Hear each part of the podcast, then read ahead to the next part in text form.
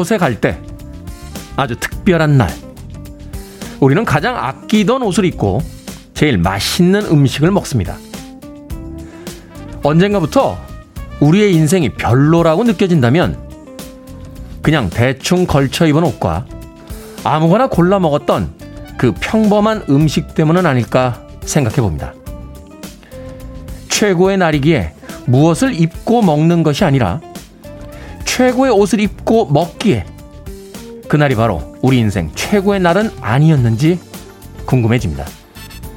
D-99일째 김태현의 프리웨이 시작합니다. 드디어 두 자리 숫자 때 진입했습니다. D-99일째 첫 곡 3171님의 신청곡 유럽의 Final Countdown 들려드렸습니다. 자 빌보드 키드의 아침 선택 김태훈의 프리웨이 저는 클 태자 쓰는 테디 김태훈입니다. 자 처음에 365일의 시간을 가지고 시작했는데 이제 99일 남았습니다. 쫄깃쫄깃합니다. 마지막 한 번의 청취율 조사에서 과연 어떤 성적을 거둘지 KBS는 과연 어떤 선택을 하게 될지 99일 예, 후에 테디의 운명과 함께 해주시길 바라겠습니다. 자 K75146529님 굿모닝 테디 부산은 보슬보슬 비 오는 월요일입니다 라고 해 주셨습니다. 이은희님께서요 대구는 아침부터 비가 부슬부슬 내리고 있어요 라고 비 소식들을 전해주고 계십니다. 서울은 비는 안 오죠? 아침에 나올 때 보니까 조금 잔뜩 찌푸려 있는 하늘이 보긴 합니다만 예보상으로는 비 소식이 없는 것 같은데 아, 과연 빗방울이 떨어질지 알 수는 없을 것 같습니다. 네, 부산과 대구 남쪽 지역은 지금 비가 오고 있다고 하네요. 정영기님 좋은 아침입니다 라고 인사 건네주셨고요. 아, 요니님, 요니님 오늘도 최고의 날입니다 라고 제 오프닝에 붙여서 문자를 보내주셨습니다. 그렇죠. 생각해 보면 좋은 날 입으려고 아끼는 옷들 1년에 몇 번 안 입게 되는 경우가 많은데 상식적으로 생각하면 좋은 거니까 또 자주 입어야 되는 거 아닙니까? 왜 우리는 평범한 옷을 더 많이 오래 입고 아주 좋은 것들은 인생에서 며칠 입지 못한 채 그 옷들을 마감하는 게 아닌가 하는 생각 해봤습니다. 오늘이 여러분들의 최고의 날이 될 수 있도록 2시간 동안 좋은 음악과 재미있는 이야기들 들려드리도록 하겠습니다. 자, 청취자분들 참여 기다립니다. 문자번호 샵 1061, 짧은 문자 50원, 긴 문자 100원, 콩은 무료입니다. 여러분은 지금 KBS 2라디오 김태훈의 프리웨이 함께하고 계십니다. KBS 2라디오. Yeah, 김태현의 프리웨이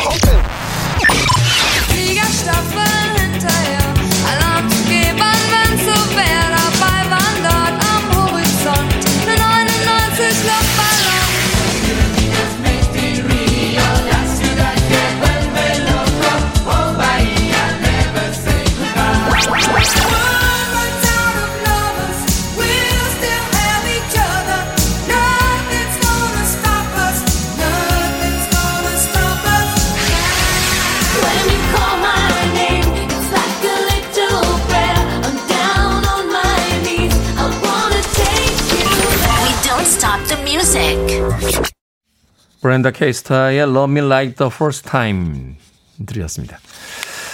처음처럼 나를 사랑해 달라 라고 노래하고 있습니다. 날씨하고 어울리면서 좀 애절한 느낌도 월요일 아침에 들게 되는군요. 자, 5066님, 잘생긴 테디, 드디어 두 자리 숫자에 접어들었군요. 그래요, 힘내요. 테디는 영원할 테니까요. 영원까지는 아니고요. 예. 우리가 영, 영원, 영원. 하긴 뭐, 그, 앨런 머스크 같은 사람은 영원히 살려고 뭐 연구 중이라고 하더라고요. 최소한 500살까지는 살겠다고 인생 계획을 잡아놨다는데 영원히까지는 아니고 생각 같아서는 딱 한 10년만 하면 얼마나 좋겠습니까? 아, 그렇지 않습니까? 아름답게 10년 딱 마무리하는 5066님. 이경환님, 어젯밤 자다가 다리에 쥐나서 새벽 3시에 깼습니다. 너무 아파요. 그래도 다시 시작된 아침 출첵입니다. 라고 하셨습니다. 요즘 피곤하셨군요. 컨디션 떨어지면 새벽에 자다가 다리 쥐날 때 있죠. 다리 쭉 펴시고요. 발가락 끝을 거꾸로 꺾으셔야 돼요. 예, 이게 그래야 이제 경직이 풀립니다. 아, 다리 쥐났을 때 쓰는 방법이에요. 다리를 쭉 펴시고 발가락 끝을 이렇게 잡아 당겨가지고 예, 뒤로 젖혀야 이게 풀립니다. 그냥 아프다고 주무르기만 하면 빨리 안 풀려요. 네, 이경아님. 저도 자주 이 쥐가 나봐서 어, 알고 있습니다. 양현주님, 잠 좀 깨워주세요. 아, 진짜 일어나야 되는데, 어릴 때처럼 소리 지르는 엄마도 안 계시고, 비도 오고 월요일이고 짜증 지대로입니다. 라고 하셨습니다. 양현주님. 비 오고 월요일인데 왜 짜증이 지대로입니까? 아, 뭔가를 새로 시작할 수 있는 날이잖아요. 비가 오니까 내리쬐는 햇볕이 없으니까 또 자외선도 그렇게 많지 않을 거고 네, 얼굴도 좀 덜 타지 않겠습니까? 피부 화이트닝에 괜찮겠네요 오늘 양현주님 아침부터 짜증 부리지 마시고요 얼른 일어나시길 바라겠습니다. 어, 이정숙님 테디는 편한 옷과 자주 입던 옷만 입으시는 것 같아요. 지난주 금요일과 같은 흰 티를 입으신 걸 보니까 하셨는데 이 티셔츠가 한 10개 있어요 10개 예, 제 유니폼입니다. 옷을 제가 자주 안 갈아입는 건 아니고요. 예, 자주 갈아입어요. 어, 근데 성격이 이상해서 그런지 몰라도 이렇게 뭐 이렇게 로고가 박히고 글자가 쓰여지고 이런 거를 별로 안 좋아합니다. 하지만 뭐 유명 브랜드에서 광고료를 지불하고 입으라고 한다면 기꺼이 입을 생각은 있죠. 근데 평상시에는 잘 입질 않습니다. 어, 거의 교복처럼 네, 하얀색 티셔츠, 뭐 셔츠 어, 이 정도 이 정도의 예, 컬렉션이라서 아마 보시는 분들은 거의 비슷한 옷이다 이렇게 생각하지 않을까 하는 생각이 드는군요. 예전에 아인슈타인이 그랬대요. 어, 아침마다 일어나서 아 연구하기도 바빠 죽겠는데 무슨 옷을 고를지 이런 거에 신경을 쓸 수는 없어. 그래가지고 맨날 똑같은 옷만 입었답니다. 똑같은 옷을 한 100벌쯤 사놓고 그래서 아니 교수님은 옷을 안 갈아 입으세요? 그러면 아니 같은 옷이 100벌쯤 있다네. 라고 이야기했다는 거죠. 이정숙님. 네. 따라는 하고 있는데 아인슈타인처럼 훌륭해질진 잘 모르겠습니다. 스터디님, 중학생 아들 게임만 해서 너는 그 좋은 머리로 왜 공부를 안 하니? 그랬더니 엄마는 그 이쁜 얼굴로 살을 왜 안 빼? 그러네요. 제가, 제가 졌습니다. 아, 대단하군요, 아이들. 네. 엄마는 그 예쁜 얼굴로 왜 살을 안 빼? 이것은 칭찬일까요? 디스일까요? 예, 살을 안 뺀다는 데다 방점을 찍어야 됩니까? 예쁘다는 데다 방점을 찍어야 됩니다. 되는 걸까요? 예. 저희 어릴 때도 이런 농담이 있었어요. 아버지가, 야, 링컨은 네 나이 때 말이야, 어? 혼자서 공부를 해서 벌써 그때부터 싹수가 있었어. 아들이 그랬다는 거죠. 아버지, 링컨은 아버지 나이 때 대통령이셨습니다. 라고. 아이들과 부모들의 아침 전쟁이 또 시작이 됐군요. 고승현님의 신청곡으로 갑니다. 브루스 스프링스틴, Hungry Heart.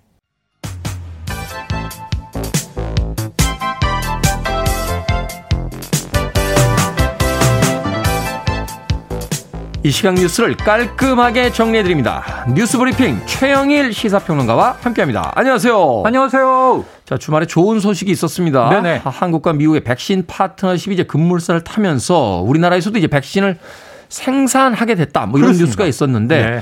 한미 정상회담의 성과라고 하는데 어떻습니까? 네, 한미 정상회담 바로 우리 시간으로는 이제 토요일 새벽에 있었고요. 토요일 아침 7시가 넘으니까 한미 양 대통령의 공동 기자회견이 생중계가 됐습니다. 네. 주말 내내 이제 여러 가지 뉴스가 쏟아졌는데요. 압축 요약을 해보죠. 우선 우리 시간으로는 토요일 저녁에 국내에서도 브리핑이 있었어요. 그래서 이제 어, 브리핑이 일요일 오전 11시에 나왔는데 국내 이제 방역 당국에서 발표를 했고 미국에서는 워싱턴 DC에서 문재인 대통령이 참석한 가운데 삼성 바이오로직스와 우리가 잘 알고 있는 모더나가 MOU 양해각서를 4건 체결했습니다. 네. 이게 한국에서 바로 한 7월부터 이 모더나 백신을 위탁 생산한다.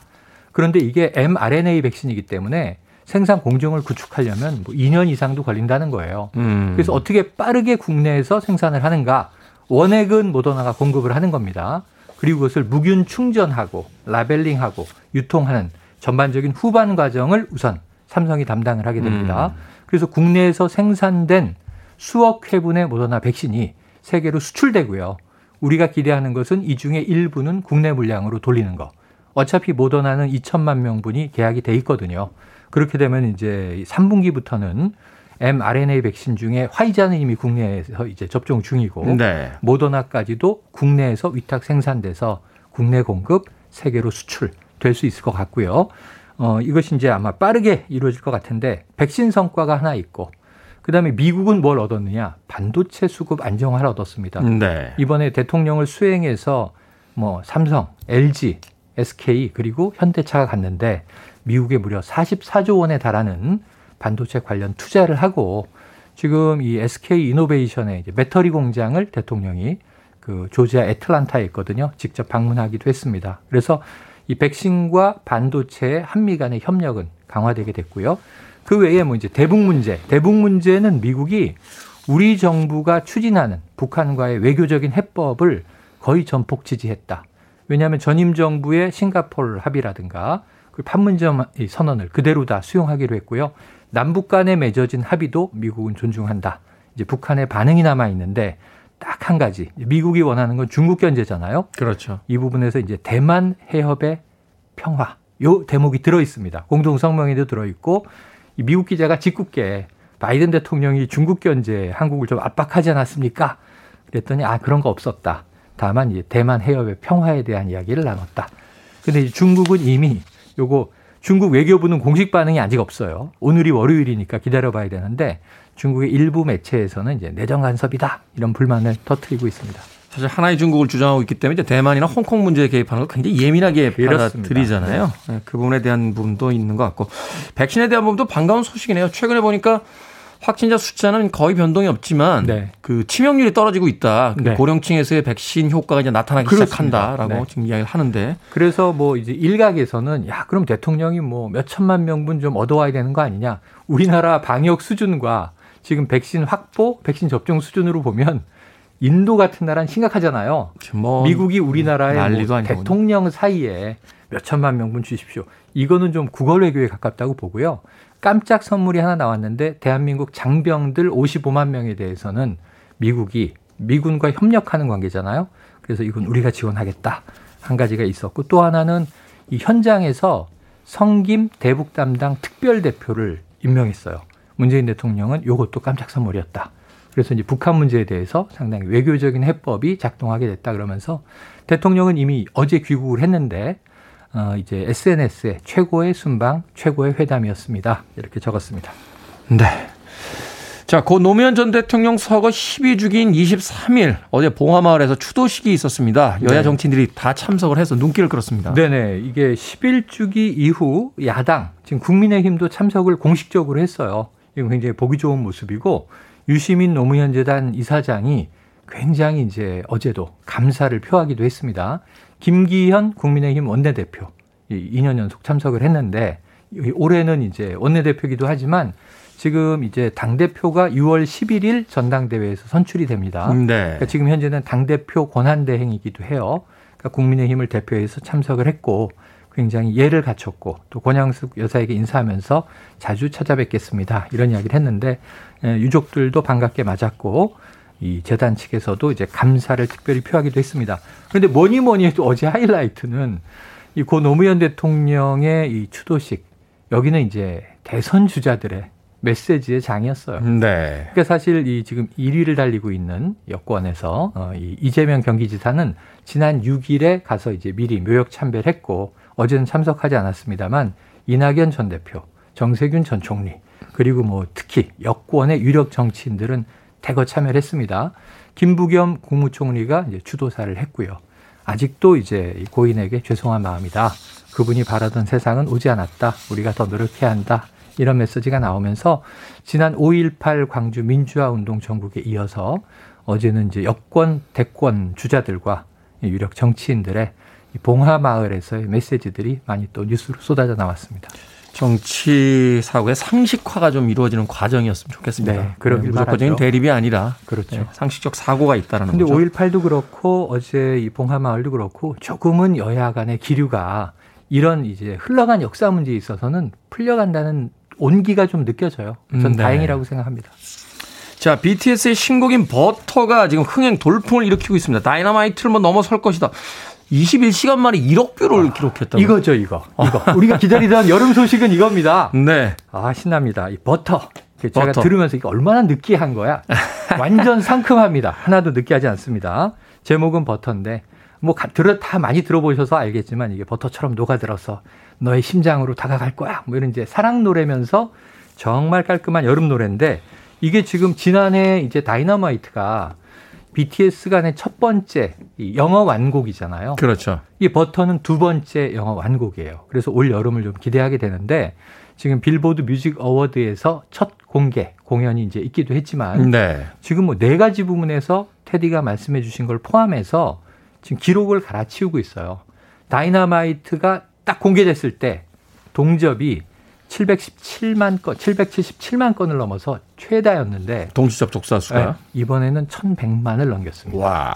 이 다이나마이트, 다이나마이트 때보다 훨씬 많고요. 그리고 말씀하신 대로 이제 1억 뷰 돌파하는데 얼마 걸렸느냐? 21시간 만 하루가 안 걸렸는데 요게 다이너마이트 때보다 3시간을 당긴 거예요. 네. 네. 뿐만 아니라 이제 뭐 뮤직비디오도 지금 난리고 이 빌보드 차트도 빌보드 차트에 딱 데뷔할 때 지금 이게 이 미국 내에서는 10위에 딱 랭크됐고요. 그 핫샷 데뷔라고 하거든요. 네. 이게 top 50을 이제 따지는데 그리고 글로벌로는 2위로 데뷔를 했습니다. 글로벌 1위는 금방 할 것 같고 이제 미국이 처음에 10위로 랭크됐으니까 화요일마다 빌보드 차트가 이제 이렇게 업데이트를 하거든요. 네. 자, 이제 다음 화요일이 내일인데 몇 위로 올라갈지 기대가 큽니다. 조금 있으면 미국에서 이제 빌보드 뮤직 어워드가 펼쳐지지 않나 그렇습니다. 네, 하는 생각이 듭니다. 지금 4개 부문에 노미네이트 돼 있습니다. 자, 오늘의 시사 엉뚱 퀴즈 어떤 문제입니까? 네, BTS의 신곡 버터 흥행 소식 전해드렸는데요. 원래 제대로 된 발음은 버러 맞지만 우리에겐 늘 빠다라고 불려왔죠. 근데 이 빠다가 좀 저한테는 불안한 발음이에요. 빠따하고 비슷하거든요. 빠따. 어, 저 80년대 후반 군 생활 할 때까지는 이 빠따가 있었습니다. 자, 이 폭력적 수단인 빠따, 가혹행입니다. 지금은 이제 금지돼 있고요. 하지만 예전부터 군기를 잡는 합법적 수단으로 예, 있었던 게 있죠. 팔굽혀펴기, 앉았다 일어나, 순환식 체력 단련. 아. 이런 건 공개적으로 줄 수 있어요. 그렇죠. 자, 정신 차려! 이런 뜻을 지닌 순 우리말인데요. 이 체벌을 뭐라고 부르나요? 1번, 엎드려. 2번, 얼차려. 3번, 가드 올려. 4번, 멋져 불어. 자, 정답 아시는 분들은 지금 보내주시면 됩니다. 재미있는 오답 포함해서 총 10분에게 불고기 버거 세트 보내드립니다. 군대에서 군기를 잡는 합법적 수단이었죠. 팔굽혀펴기 앉았다 일어나 순환식 체력 단련. 아, 공포의 PT였죠. 음. 정신을 차리라는 뜻을 지닌 순 우리말인 이 체벌을 뭐라고 했을까요? 1번 엎드려, 2번 얼차려, 3번 가드 올려, 4번 멋져 부려. 문자번호 샵 1061, 짧은 문자 50원, 긴 문자 100원, 콩으로는 무료입니다. 뉴스브리핑 최영일 시사평론가와 함께했습니다. 고맙습니다. 고맙습니다. 사람이 자신이 어떤 입장에 몰리면 모든 게 다 자신의 이야기 같죠. 99일 남았습니다. 네나 99 Love Balance.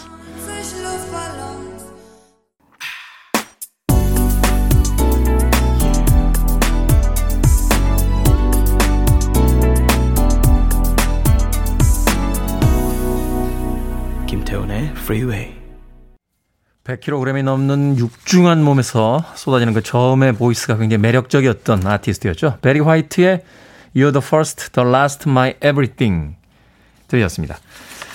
자, 오늘의 시사 엉뚱 퀴즈. 군대에서 군기를 잡는 걸 순수한 우리말로 뭐라고 할까요? 바로 정신을 차려라 하는 뜻인데요. 정답은 2번, 얼차려 였습니다. 얼차려. K80638305님, 얼차려군요. 하지만 테디는 멋져 불어. 라고 보내주셨습니다. 고맙습니다. 역시 아, 뭘 아시는 분이에요. 네. 염수정님, 얼차려 아프구려. 라고 보내주셨고요. 7412님, 아침 차려. 지금 밥 먹고 있습니다. 라고 출출한 DJ 약 올려주셨습니다. 4248님, 2번 얼차려. 군대에서 치약 뚜껑에 머리 박았던 생각이 나네요. 아, 고전이죠. 예, 얼차려의 클래식이라고 할 수 있습니다. 예.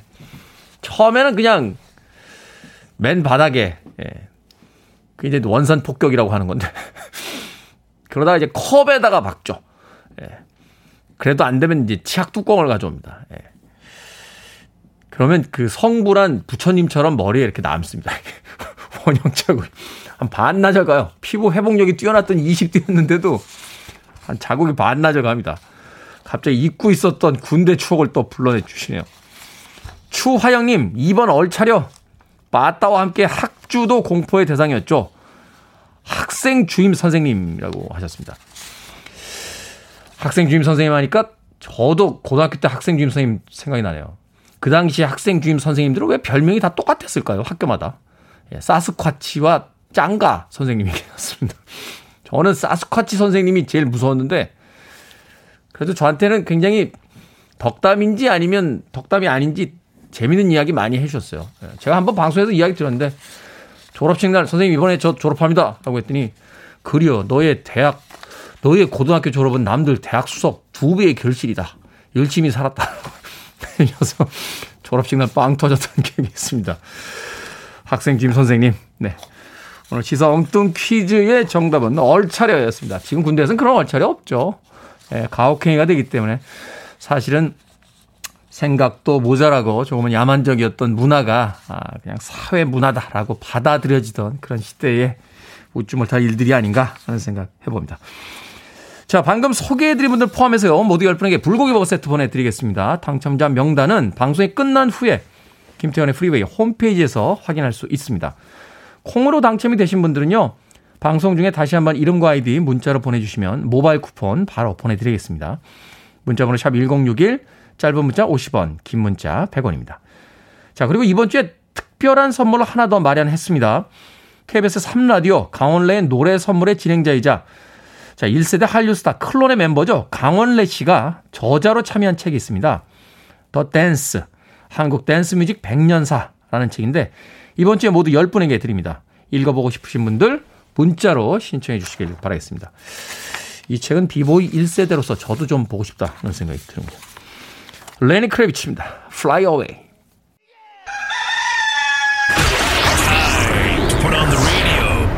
김태훈의 Freeway.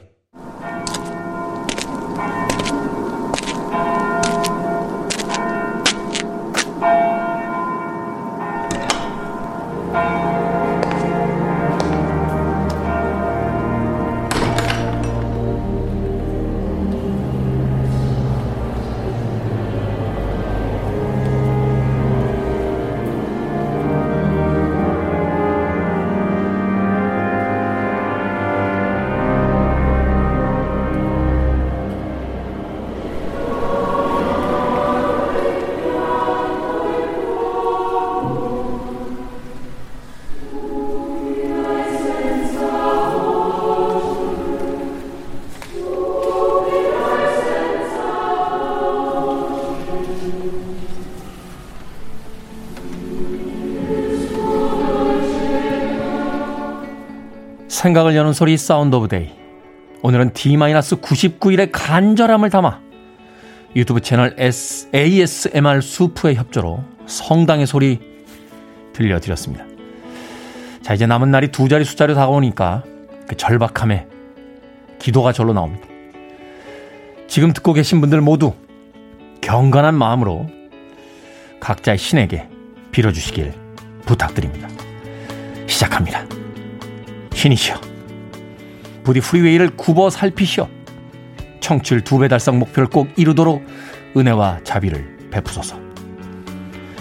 프리웨이 청취자분들의 역할이 중요함을 믿나이다. 계속 듣는 이의 애정이 변치 않도록 하시옵고 한번 들은 이가 프리웨이 고정 애청자로 거듭나길 비나이다. 한 번도 듣지 않은 이들은 물론이고 아직 김태훈의 프리웨이를 모르는 이들의 손가락이 미끄러져 프리웨이 주파수에 다다르도록 인도하여 주시옵소서. 청취율 조사 전화가 꼭 프리웨이 청취자들에게만 가는 기적을 보여 주시옵소서. 컴컴한 동굴에서 마늘과 쑥을 씹은 단군의 어머니 웅녀의 절박함을 기억합니다. 제 혀가 마를 때까지 몸에 있는 모든 침샘이 증발할 때까지 좋은 방송을 위해 최선을 다하겠나이다. 부디 저와 프리웨이에 찬란한 영광의 빛을 내려 주시옵소서. 99일이 9,900일이 되는 기적이 일어나길 진심으로 바라옵나이다. 아멘.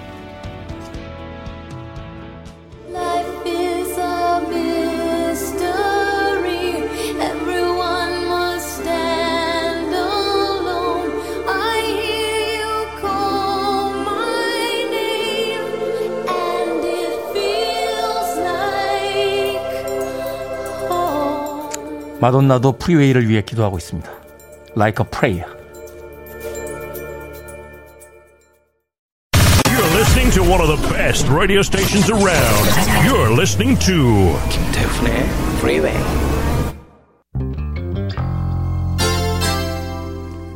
빌보드 kid의 아침 선택 KBS 2 라디오 김태훈의 프리웨이 함께하고 계십니다. 1부 끝곡은 토미 페이지입니다. I'll be your everything. 저는 2부에서 뵙겠습니다.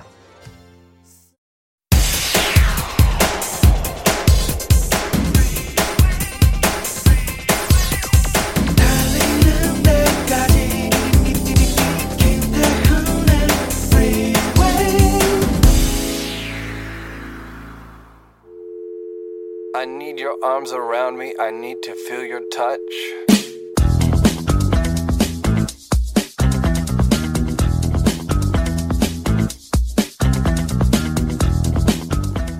청취자 책 읽는 땡땡님의 프리웨이 청취 소감.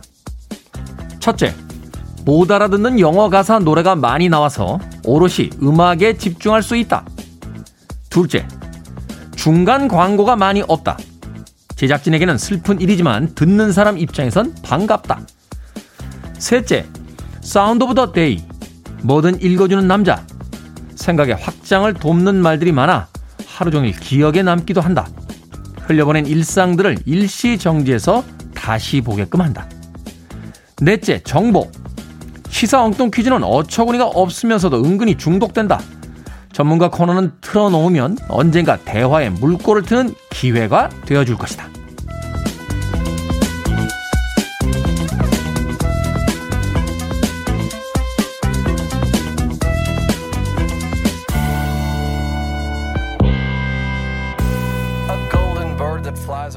뭐든 읽어주는 남자. 오늘은 청취자 책 읽는 땡땡님이 블로그에 남겨주신 프리웨이의 청취 소감 읽어드렸습니다. 새로운 맛집 발견하면 어떻게 하는 편이십니까? 만나는 사람마다 홍보하고 데려가시는 분도 계실 테고요. 사람이 너무 많아질까봐 나만의 장소로 간직하는 분도 계실 것 같습니다. 저도 종종 두 가지 사이에서 고민을 하곤 합니다만 나만 알고 있자니 장사가 안 돼서 문 닫을까봐 걱정되고요. 알려주자니 사람이 너무 많이 몰릴까봐 걱정이 또 되기도 합니다. 그런데 라디오는요, 이 프리웨이는 그런 걱정을 안 해도 됩니다. 100만 명이 들어도 줄을 설 필요가 없고 전파가 약해지는 법도 없죠. 그러니 걱정 마시고 널리 널리 알려주시기 바랍니다. D-99일 이제 진짜 얼마 남지 않았습니다. 과연 여름에 테디는 계약 연장이 될 것인가 아니면 백수가 될 것인가 흥미진진합니다. 토토의 곡이었죠. 99. 이 곡으로 김태훈의 프리웨이 2부 시작했습니다. 앞서 일상의 재발견, 우리 하루를 꼼꼼하게 들여다보는 시간이었죠. 뭐든 읽어주는 남자. 오늘은 청취자분의 블로그 글, 책 읽는 땡땡님의 블로그 글 읽어드렸습니다. 김민겸님께서요, 태훈님, 땡땡일보의 러브게임 때부터인가요? 찐팬입니다. 그런데 이렇게 방송 중에 본인 거취 걱정하는 DJ도 처음입니다. 제 폰엔 이태원에서 함께 찍은 사진이 아직도 있답니다. 계약 이후에도 계약 가자라고 보내주셨습니다. 이태원에서 저랑 만난 적이 아마 있으신 어, 팬분이 아닌가 하는 생각이 드는군요. 이렇게 본인 거취 걱정하는 DJ 처음이라고요? 안 그렇습니다. 모든 DJ들이 자신의 거치를 걱정합니다. 저는 단지 그걸 얘기할 뿐이고 다른 DJ들은 아닌 척 할 뿐입니다. 네. DJ들끼리 모이는 그, 어, 말하자면 뭐 회식 같은 게 있으면 아마 다들 모여서 야, 너 어떻게 되냐? 이번에 재계약 되냐? 아마 이 이야기만 하지 않을까 생각이. 아니죠. 다른 분들은 다 이렇게 뭔가 좀 인생이 우아하신 분들인데 예, 저만 그러지 못한 것 같습니다. 예, KBS 2라디오에 과연 제가 어울리는 DJ인지 다시 한번 예, 깊은 고민을 해보도록 하겠습니다. 어찌됐건 오늘의 선곡 우리 미니롱 PD가 거의 작심하고 오늘 선곡을 했습니다. 카, Final Countdown부터 99 Luftballons에 토토의 99까지 네, 음악을 선곡을 해왔습니다. 자, 2부도 1시간 동안 여러분들과 함께 합니다. 아, 뭐든 읽어주는 남자. 여러분 주변에 의미 있는 문구라면 뭐든지 읽어드립니다. 포털 사이트에 김태훈의 프리웨이 검색하고 들어오셔서요. 청취자 참여라고 쓰여진 부분 누르시면 게시판이 있습니다. 또 문자로도 참여가 가능하죠. 말머리 뭐든 달아서 보내주시면 됩니다. 문자 번호는 샵 1061, 짧은 문자 50원, 긴 문자 100원, 콩으로는 무료입니다. 오늘 내용을 블로그에 올려주신 책 읽는 땡땡님께는 촉촉한 카스테라와 아메리카노 두 잔 모바일 쿠폰 보내드리겠습니다. I want it, I need it, I'm desperate for it. Okay, let's do it. 김태훈의 Freeway. 두 곡의 음악 이어서 들려드렸습니다. 김소연님의 신청곡이었죠. 고야앤 카르미나의 바히아 레이디 그리고 이어진 곡은 세르조 멘데스와 브라진 66 마스크나다 두 곡의 음악 이어서 들려드렸습니다. 이다님 태훈 씨 취향의 음악만 지향 지향이 아닌 지향하면 계속 승승장구할 듯이요. 시끄러운 음악 극혐합니다. 요즘 음악 좋습니다. 하셨습니다. 제 취향이 시끄러운 음악인가요? 네, 다 들어요. 저 국악도 듣습니다. 시끄러운 음악을 별로 안 좋아한다라고 생각하신다면 그냥 시끄럽기만 한 음악을 들으셔서 그럴 수 있어요. 예. 조용한 음악이라고 다 좋은 건 아니잖아요. 조용하기만 한 음악도 많으니까요. 예.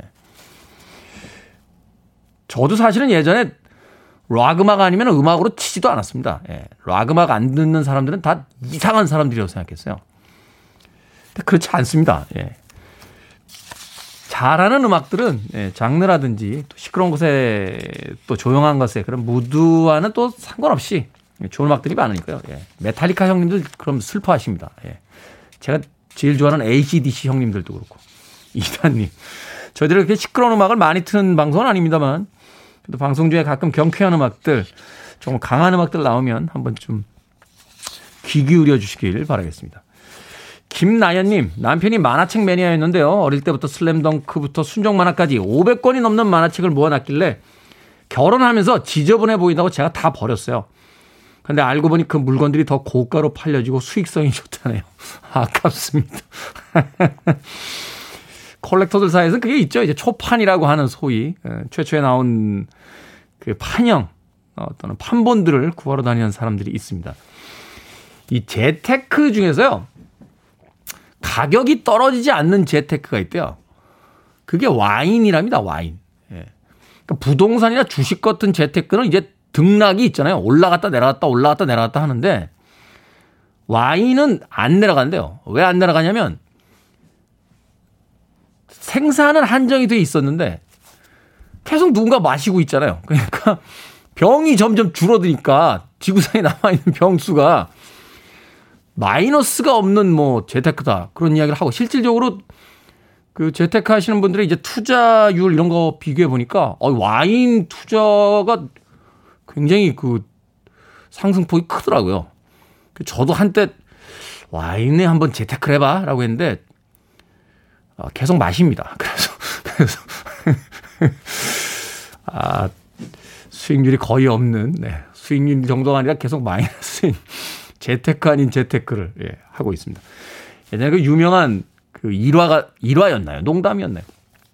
그러니까 몇억 하는 전 세계에서 단 두 병밖에 안 남은 와인을 누가 경매해서 딱 어, 낙찰 받았다는 거예요. 말하자면 두 병이 10억이야. 딱 그러면 자, 낙찰됐습니다. 김태훈 씨에게. 그러면 그 자리에서 한 병을 열어가지고 바로 다 마셔버렸대요. 사람들이 막, 오! 그렇게 비싼 와인을. 그러니까 이제 한 병밖에 안 남았으니까 이건 20억 받겠습니다. 이러고서는 희소성에 대한 아, 재미있는 이야기가 아닌가 하는 생각 해봤습니다. 김나연님. 오버게스님, 간헐식 한 달째 1kg 빠졌습니다. 야호, 축하해주세요. 라고 하셨습니다. 천천히 빼시는 겁니다. 살 바로 빼시면 급하게 빼시면 cortisol이라고 하는 이 스트레스 호르몬이 나와서 얼굴에 있는 콜라겐을 녹인답니다. 그래서 얼굴이 쪽 빠진대요. 그러니까 천천히 다이어트 하시길 바라겠습니다. 자, 5588님, 잔나비님, 김용현님의 신청곡. 스타쉽, Nothing's Gonna Stop Us Now.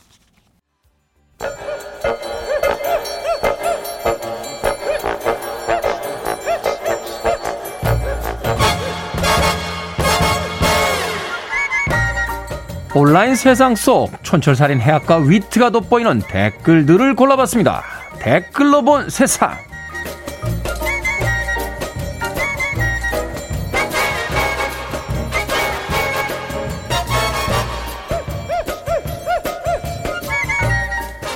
첫 번째 댓글로 본 세상. 한 인도 청년이 코로나19 확진 판정을 받은 후 나무로 올라갔습니다. 집이 좁아서 혼자 지낼 방이 없고 근처 격리센터도 공사 중이었기 때문이었는데요. 나무 위에 침대를 고정시켜 누울 공간을 만든 뒤에 밧줄과 양동이로 도르래를 만들어 음식을 받았고요. 책을 읽고 음악을 들으면서 11일 동안 무사히 격리 생활을 마쳤다고 합니다. 여기에 달린 댓글들입니다. SHOU님, 저는요, 병만이 형인 줄 알았어요. 나무에 올라가다니. QNAQ님, 어머, 가족들에게 전염될까봐 아픈데도 나무 위에서 버틴 청년. 정말 대단하네요. 침대를 나무에 고정시키고 자고 음식을 도르래로 전달받고 근데 그건 어떻게 해결한 거죠? 응? 그렇게? 모르겠다. 근데 난 왜 맨날 이런 게 궁금하냐?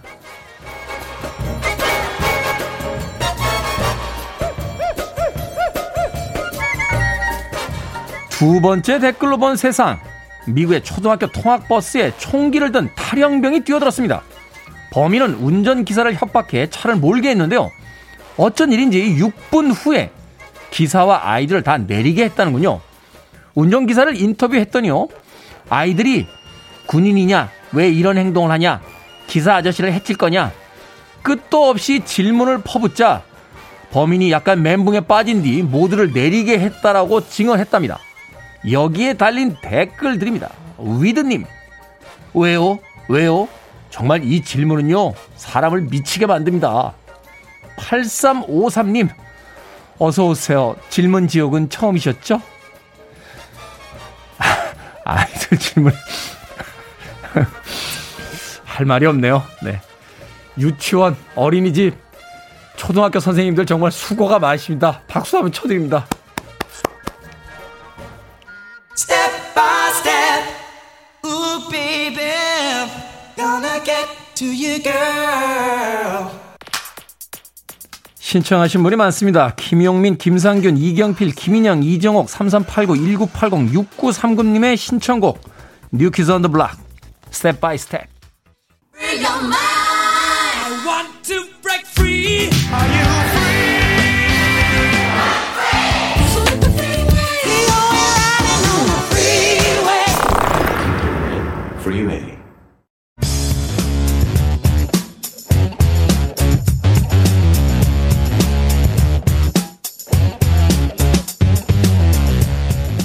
월요일은 과학 같은 소리 안에 과학과 사이좋게 지내고 싶어서 모십니다. 국립과천과학관의 이정모 관장님 나오셨습니다. 안녕하세요. 안녕하세요. 과천과학관의 이정모입니다. 자, 오늘은 또 어떤 재미있는 과학이야. 아, 그 전에 네. 과천과학관에 아이들이 이렇게 많이 오면요. 네. 관장님 이건 뭐예요? 저건 뭐예요? 막 이렇게 막 질문 많이 합니까? 많이 하죠.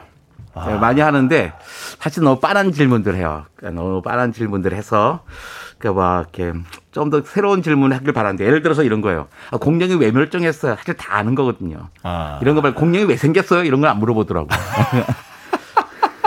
아 그러네요. 네. 왜 멸종했는지를 물어보면서 왜 생겼는지는 안 물어본다. 그러니까 아직까지는 주로 아이들이 그러니까 적극적으로 물어보는 아이들은 약간 잘난 척하기 위해서 물어보는 게 좀 많고요. 과학관 음. 와서 보면 아. 자기가 아는 걸 확인하기 위해서 아빠 난 이런 것도 질문할 줄 알아 이 정도인 것 같고 그러니까 그렇게 자기가 정말로 궁금한 거 물어볼 때까지는 조금 더 시간이 필요한 것 같아요. 친해져야 음, 되고 음, 그렇죠. 음, 그러니까 여러 번 오셔야 되는 거죠. 그렇군요. 처음에는 역시 이제 아이들도 본인의 궁금함도 있습니다만 주변의 눈을 의식하면서 이제 질문 그렇죠. 하게 되는데 아빠 눈치 엄청 봅니다. 아, 그렇군요. 자, 오늘은 또 어떤 과학 이야기로 저희를 또 새로운 세계로 인도해 주시겠습니까? 김태훈 씨는 인간에게 가장 위험한 동물이 뭐라고 생각하십니까? 인간에게 가장 위험한 동물이요? 네. 옛날 우리 할머니께서 음. 사람이 제일 무섭다. 그런 이야기 하셨던 거예요. 예. 사실 사람, 사람 아닙니까? 사실 네. 어르신들 말이 다 맞습니다. 어. 사람들은 또 제 따라 상어를 제일 무서워하더라고요. 물에 저, 저 사실 여름에 제가 이제 서핑하는데 상어 출몰했다는 얘기 딱 이렇게 들으면 어, 섬찟해요 사실 물에 들어가기. 아, 그런데요. 전 세계에서 매년 상어에게 물려 죽는 사람은요 10명이 넘는 적이 없습니다. 아, 그거밖에 안 돼요? 네, 6명에서 10명밖에 안 돼요. 호주나 뭐 하와이 쪽 이런 데는 상어 막 굉장히 많지 않습니까? 네, 그래도 상어가 굳이 먹을 거 많은데 왜 사람에게 달려들겠습니까? 아. 대신 사람에게 잡혀 죽는 상어는 매년 1억에서 3억, 3억 마리 정도예요. 아, 사, 아 상, 상어는 1억에 3억 마리 정도 죽는데. 예. 그러니까 사람이 상어가 사람을 무서워해야지 그러네요. 사람이 상어를 무서워할 일은 아닌 것 같아요. 그러네요. 상어보다는 코끼리나 하마, 악어 같은 게 훨씬 위험- 위험합니다. 아니 악어는 그렇다 치지만 코끼리와 하마가 그렇게 무섭습니까? 아, 그 사람들은 코끼리 좋아하잖아. 야, 코끼리다 했는데 코끼리는 이거 뭐야 하고 콱 밟아 죽이고 또 하마는 다 그냥 귀여워하잖아요. 하마 되게 무서운 동물이거든요. 악어를 그러니까 죽이는 동물인데 어. 하마에게 매년 500명 정도가 물려 죽습니다. 물론 악어에게는 매년 1000명 정도가 목숨을 잃죠. 그런데 사람들이 좋아하는 동물이 있어요. 친한 동물, 개. 개 개한테 2만 5천 명 정도가 죽습니다. 1년에요? 예, 물론 잡아 먹혀 죽는 건 아니고 개한테 물렸더니 광견병이 걸리든지 여러 가지 병으로 이제 죽게 되는 거고요. 오. 뱀에게는 약 5만 명이 희생당합니다. 뱀에게는 5만 명. 예. 그런데 사람에게는 무려 40에서 50만 명 정도가 매년 희생당하고 있어요. 사람에게는 40에서 50만 명. 예, 그러니까 사람이 정말 제일 무서운 동물인 거죠. 옛날에 그 이런 유머 있었어요. 어떤 식인종 추장이 이렇게 미국에 왔는데 기자들이 물었다는 거예요. 왜 이렇게 사람을 잡아먹습니까? 그랬더니 그 식인종 추장이 미국을 한 바퀴 이렇게 돌아보고 돌아가는 길에 우리는 배가 고파서 잡아먹는데 니들은 배도 안 고픈데 왜 이렇게 사람을 많이 죽이지? 그러면서 갔다는 거죠. 문명에 대한 어떤 비판 같은 것인데. 예. 네. 근데 다행히 사람이 1등은 아닙니다. 아 그래요? 예, 사람보다 더 무서운 동물이 따로 있어요. 바로 모기입니다. 모기요? 예, 세계 보건기구에 따르면 매년 70에서 100만 명이 사람의 사람이 모기에게 희생당하고 있습니다. 70만에서 100만 명이 모기 때문에 죽는다. 네. 아, 그러고 보니까 최근에 그 기사 보니까 미국 어떤 주에서요, 이 유전자의 변형이 그 만든 모기 알을 이제 대량으로 방사해서 이 모기 개체 수를 줄이는 뭐 실험을 하고 있다. 뭐 이런 기사 본 적이 있는데. 예, 굳이 미국뿐만 아니라 몇 년 전부터 세계 곳곳에서 뭐 장소를 옮겨 다니면서 이제 반복하고 있는 실험인데요. 유전자를 변형한 수컷 모기를 풀어 놓는 거예요. 근데 이 수컷 모기가 다른 암컷과 이제는 교비를 할 거 아니에요. 그렇죠. 근데 거기서 태어난 새끼 가운데 암컷은 어미로 성장하지 못하고 일찍 죽어요. 음. 그러니까 결국에는 그 지역에 그 알을 낳을 수 있는 건강한 수컷 암컷이 줄어들겠죠. 네. 그러면 그 다음에는 결국에 모기 숫자가 줄어들 수밖에 없습니다. 개체 수가 준다. 예. 어. 사람 피 빠는 모기 다 암컷들 아닙니까? 그 수컷들은 화장실에 있는 큰 모기들인데 그건 사람 안 문다고 하던데요. 예, 모기는 원래 채식주의자예요. 아, 그래요? 꿀에 뭐, 뭐 꽃의 꿀을 빨아먹든지 과일즙을 먹죠. 네. 그 수컷은 절대로 동물 피를 빨아먹지 않고, 않고요. 암컷도 기본적으로는 채식입니다. 그 곡물, 그러니까 과일 같은 거 빨아먹는데, 음. 그러니까 거- 뭐 암- 모기가 사람 피를 빨아먹는 건 목숨을 거는 행동이에요. 그렇죠. 그러니까 우리 사람에다 잡아 먹히잖아요. 잡을 때 죽임을 당하잖아요. 치죠. 예. 예. 근데 우리가 얼마나 많이 잡습니까? 하지만 새끼에게 영양을 줘야 되기 때문에 아. 임신을 한 암컷 모기는 피를 빨아먹어야죠. 음. 위험을 감수, 목숨 걸고, 그러니까 엄마의 사랑, 모성애입니다. 아이를 위해서? 예. 모기의 몸무게가 2mg밖에 안 돼요. 2mg, 예. 그럼 잴 수도 없는 거죠. 근데 네. 자기 세 배를 빨아먹어요. 6mg은 그렇죠. 그러니까 날아다닐 수가 없는 거야. 아, 그 다음에. 아, 그 왜큰 코, 그, 저, 큰 말 잡아먹은 아나콘다 뱀이 이렇게 움직이지 못하듯이 그렇죠. 배가 그러니까 우리가 빵빵하니까. 딱 잡은 모기들 보면 막 피가 터지는 이유가 무거워서 잘 날지를 못하기 때문입니다. 다 제 피란 말이에요. 그 예. 아까워 죽겠어요. 그러니까 모기도 알아요. 이거, 이거 목숨은 건다는 걸. 하지만 음. 엄마의 마음으로 목숨 걸고 피를 빠는 거죠. 그렇다 할지라도 이제 모기가 여러 가지 병을 전파하니까 그 사람들과 또 다 아시겠습니다만 이제 여름에 가장 공포스러운 게 자려고 누웠는데 귀에서 웽웽 소리 나는 거죠. 네. 그래서 마- 모기를 잡게 되는데 말라리아, 뇌염, 황열병, 댕기열, 지카 바이러스 같은 게 모두 모기에 그 침 속에 들어있다가 어떤 네. 병원균이 들어있다가 우리 몸에 들어오는 거거든요. 이게 문제죠. 음. 모기에게 물리면 병이 걸려요. 다행히 우리나라에는 뭐 말라리아 일부 모기가 있고 뇌염 모기가 있을 뿐인 거죠. 네. 그런데 우리가 모기를 싫어하는 이유는 병으로 옮기거나 피를 빨아먹어서가 아닙니다.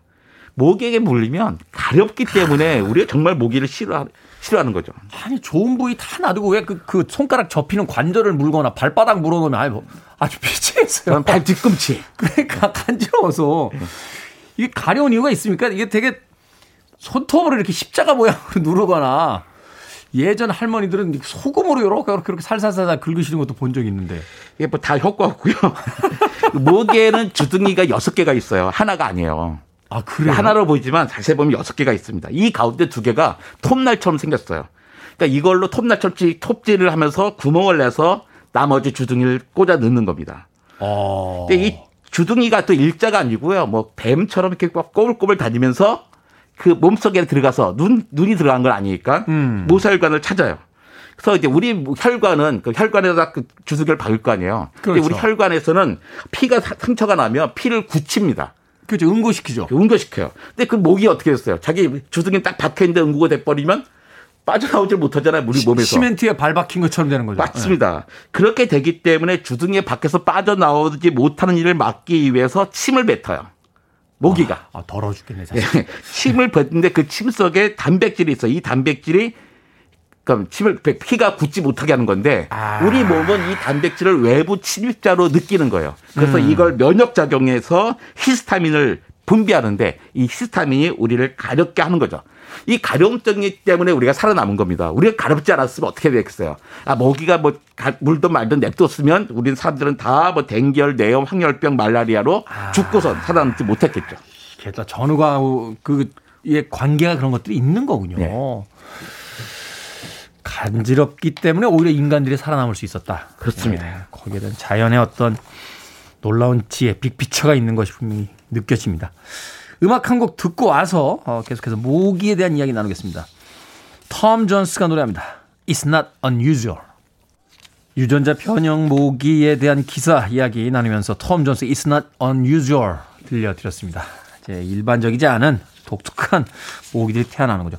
이런 유전자 변형 모기 왜 실험하는 겁니까? 그냥 살충제 이렇게 뿌려서 죽이면 되지 않습니까? 사람이 살충제를 워낙 많이 쓰다 보니까 모기가 살충제를 견디는 방향으로 진화를 하는 거예요. 아. 그래서 매년 각 나라가 모기를 잡으려고 수십억 원의 살충제를 뿌리고 모기 유충을 먹는 미꾸라지를 풀어놓기도 했지만 네. 별 효과는 없었습니다. 그러니까 뭔가 근본적인 해결점이 필요할 것 같다고 생각해서 아예 모기를 박멸할 그 방법을 찾는 거죠. 음. 그래서 영국의 뭐 케이맨 제도, 인도, 파나마 같은 데서 이미 실험을 했고요.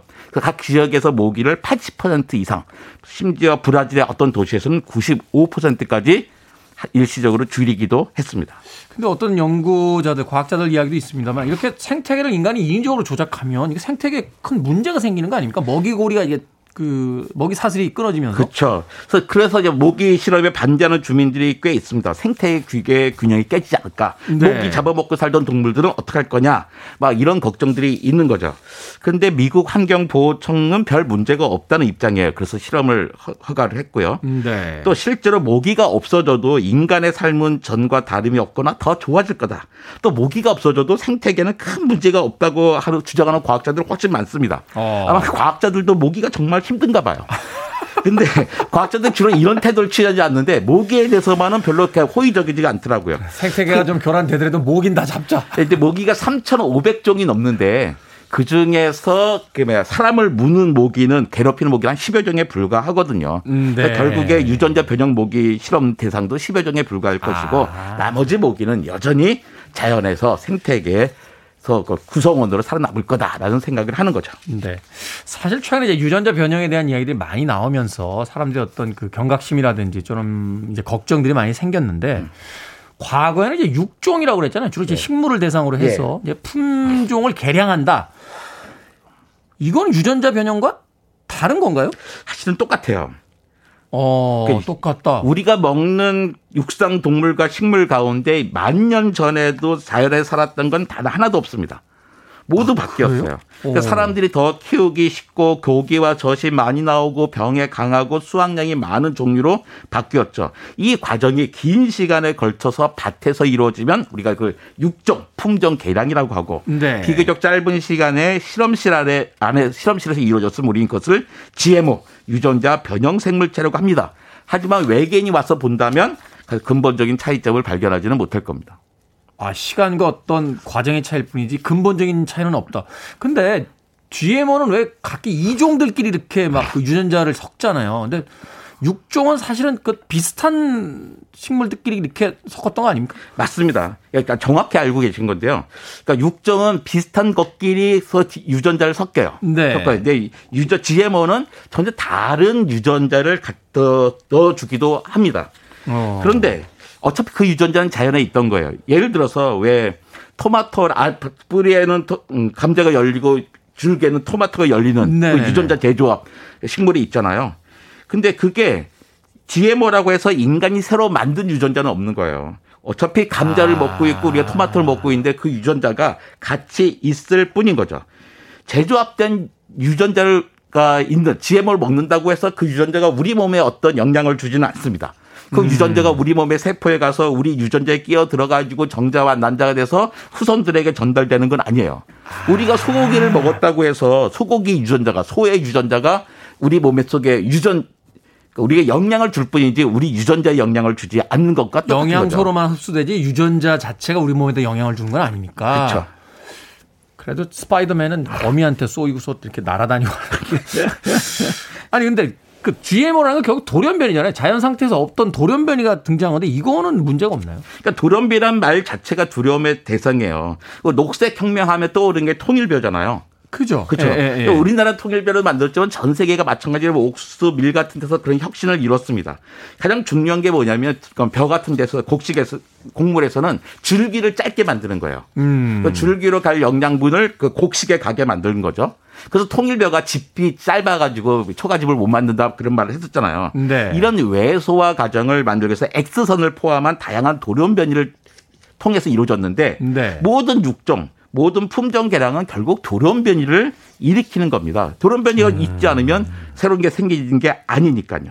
그렇죠. 사실은 인간의 진화도 그 돌연변이를 통해서 왔다라고 이야기하는 네, 그러니까 돌연변이가 뭔가 느낌이 안 좋아서 그렇지 사실 모든 변화는 변이는 돌연변이입니다. 그러네요. 그렇다면 이렇게 GMO로 이루어진 유전자 변형으로 이루어진 작물이나 동물 같은 경우는 우리 주변에서 볼 수 있는 게 있나요? 처음에는 담배였어요. 담배. 예, 담배는 우리가 먹는 게 아니라 태워버리는 거기 때문에 심지어 부담감이 되게 적었죠. 1983년에 식물 유전자를 제조업해서 항생제의 저항성이 큰 담배를 만들었고요. 이로써 이제 목화, 콩, 벼, 옥수수, 올, 밀들이 줄지어 등장했습니다. 네. 1994년부터는 그 가만히 오래 놔둬도 물러지지 않는 GM 토마토. 가 널리 시장에 팔리게 됐고요. 지금은 콩을 아주 대량으로 만듭니다. 네. 우리가 기름, 콩기름 정말 많아졌잖아요. 음. 그러니까 잡초를, 콩을 키우는데 잡초가 많은 거예요. 제초제를 뿌리는데 콩까지 죽어버려요.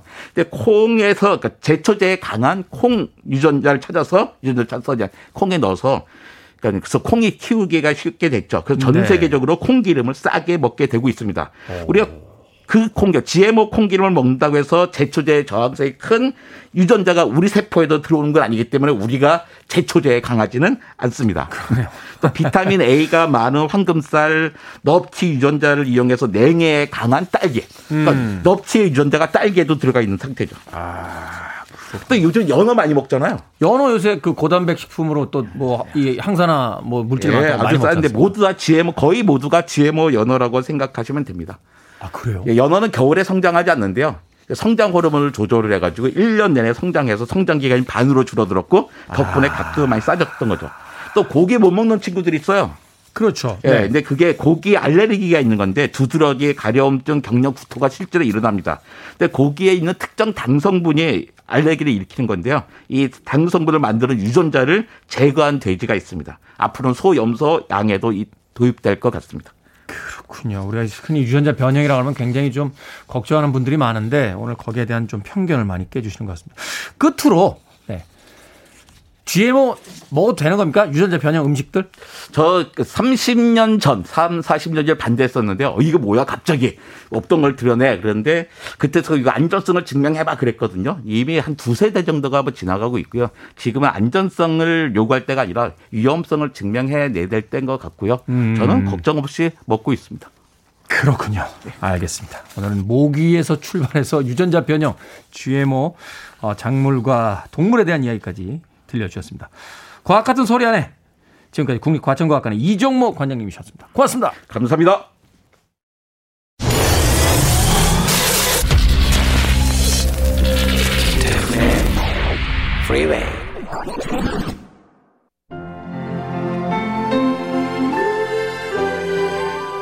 KBS 이라디오 김태훈의 프리웨이 D-99일째 방송 이제 마칠 시간입니다. 모린 맥거번입니다. Can you read my mind? 듣습니다. 편안한 행복한 월요일 되십시오. 저는 내일 아침 7시에 돌아옵니다. 고맙습니다.